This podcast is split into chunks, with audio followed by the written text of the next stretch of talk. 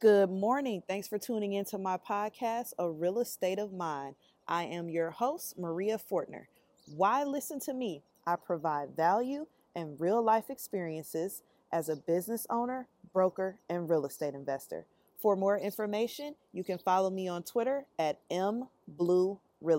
Today is April 27th, and this is episode two.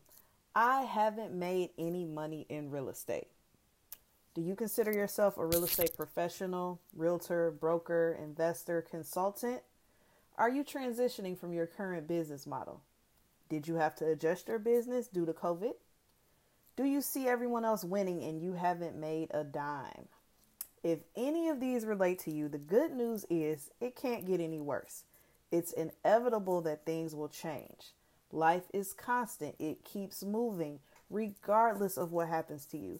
So that means this time will pass and things will change. So, what's wrong with you? Woe is me, right? I'm going to give you a quick personal experience. So, I started in real estate in around 2014. At this time, the market was starting to recover from the recession that happened in 2008. So, it couldn't have been better timing for me to get into the business because there was a lot of activity. Banks were starting to lend money again. People, you know, were starting to recover.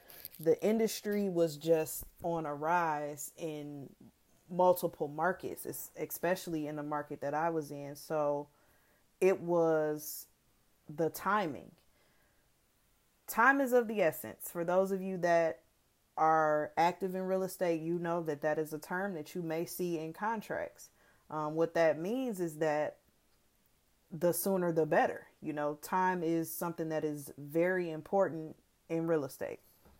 So, if I didn't get in when I did, I wouldn't have accomplished what I did in such a short time. Oftentimes, it's not you, it's the market, and you have to make some adjustments. Case in point number one I'm going to call this desperation. So, how did I arrive at desperation? It started with a mindset shift. So, the straw that broke the camel's back, as they say, was a real estate investor client whom owned rental properties. He was referred to me through some other investors whom I had become acquainted with who were having me look for them a fix and flip. We never closed any deals or anything, um, but they referred, you know, one of their friends to me.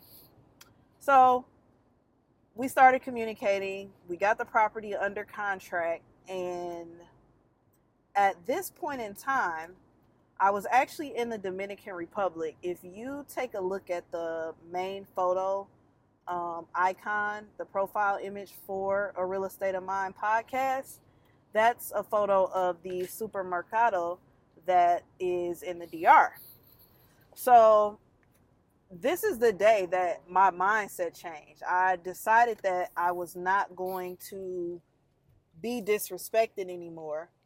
Um, I have been working with investors, you know, for the last five to six years consistently. They have brought me consistent business, but you know, you're disposable as an agent. You know, you're only good for you know, that deal per se. You know, some people um, you may have longevity with, they may come back and buy multiple properties, but a lot of people are just one and done, you know.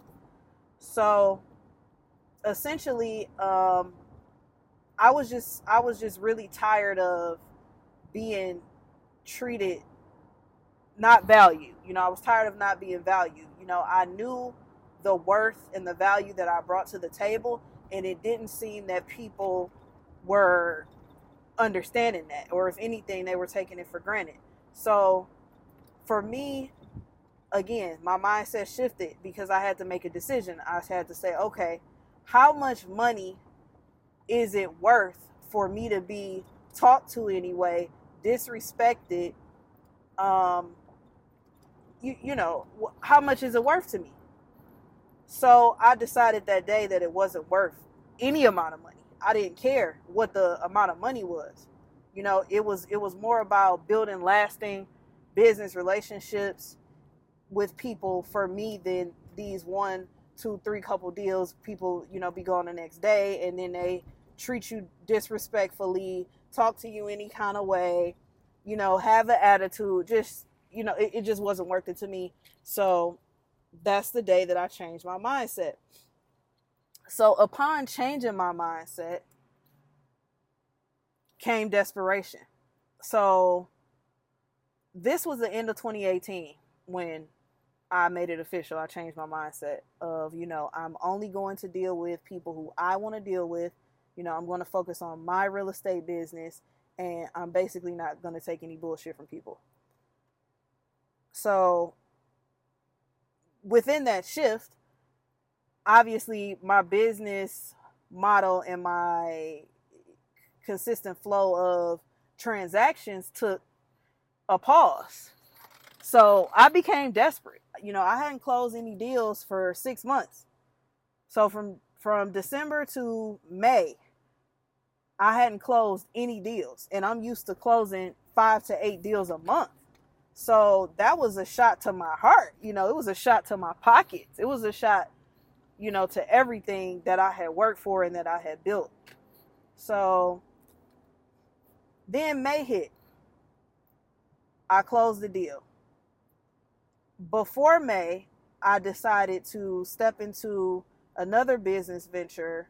Um, I actually withdrew some money well withdrew my Roth IRA and and used those funds to purchase some products to wholesale. I know a bit about wholesaling because I actually have a bachelor of arts in fashion and retail management.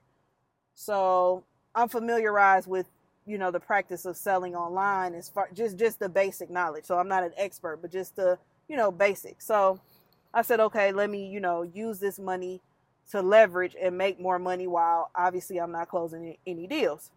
So I did that. In the midst of me doing that, I got involved with a scam.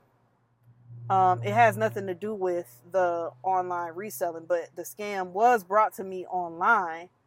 Um, and it was obvious I should have known that I should not have proceeded with that. But uh, again, at the time, I was desperate.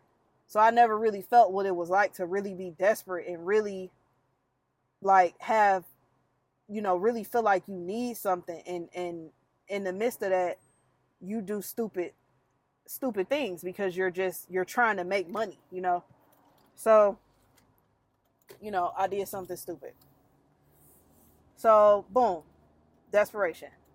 Then May hit, I closed the deal.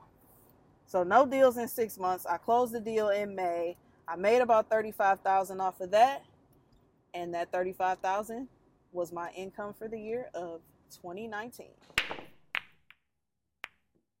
Okay, guys. So before I can go any further, I wouldn't be doing you any justice if I didn't let you know that it really starts with you.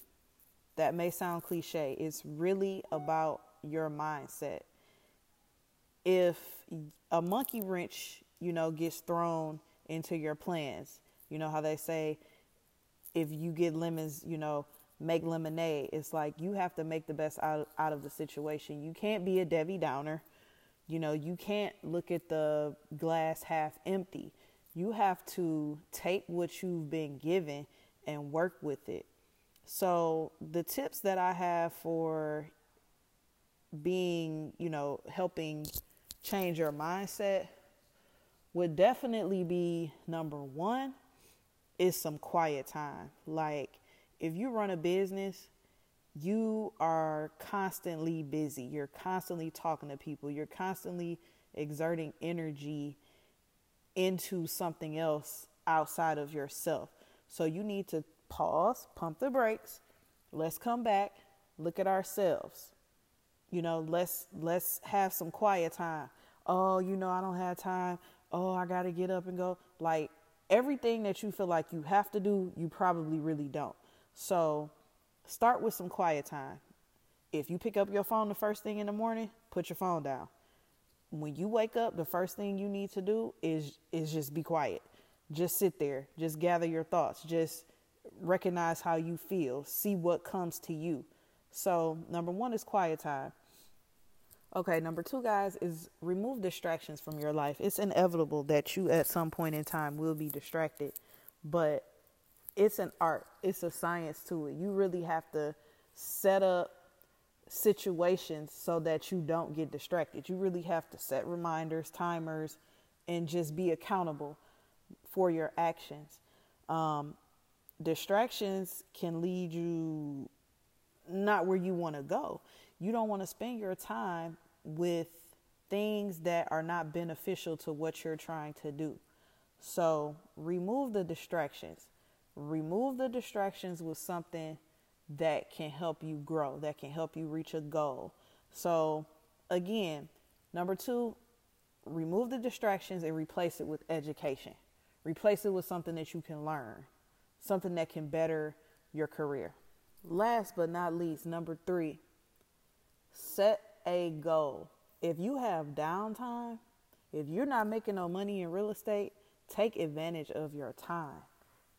What I mean by that is often when you're in a business, you don't spend time working on your business. So, this is the time that you need to be developing your contracts. You need to be, um, you know, setting up your your email list. You need to be, you know, scoping out, setting. You need to be setting everything up so when the market hits, the season hits for whatever, you know, you know, whatever part of real estate that it is that you're into, you'll be prepared. Proper preparation prevents poor performance. It's just as simple as that. You have to prepare yourself because you don't want to be, you know, wasting time trying to find deals and it's not it's it's just not working right now because the market is tight and it's not any, you know, better yourself, you know, do your research, work on yourself, work on building up your business plan, work on your contracts, work on sharpen. Iron sharpens iron, you know, or iron sharpens steel. I don't know which one it is. But spend your time sharpening your skills. So to recap, Number one, have some quiet time. Number two, avoid distractions and educate yourself. Number three, set yourself up to win. Work on your skills. Hey guys, thanks for tuning in. I hope you were able to get some knowledge, wisdom, and understanding from my personal real estate experiences. You can reach me on Twitter at mbluerealestate and for business inquiries, Maria at mariabluerealestate.com. Have a great day.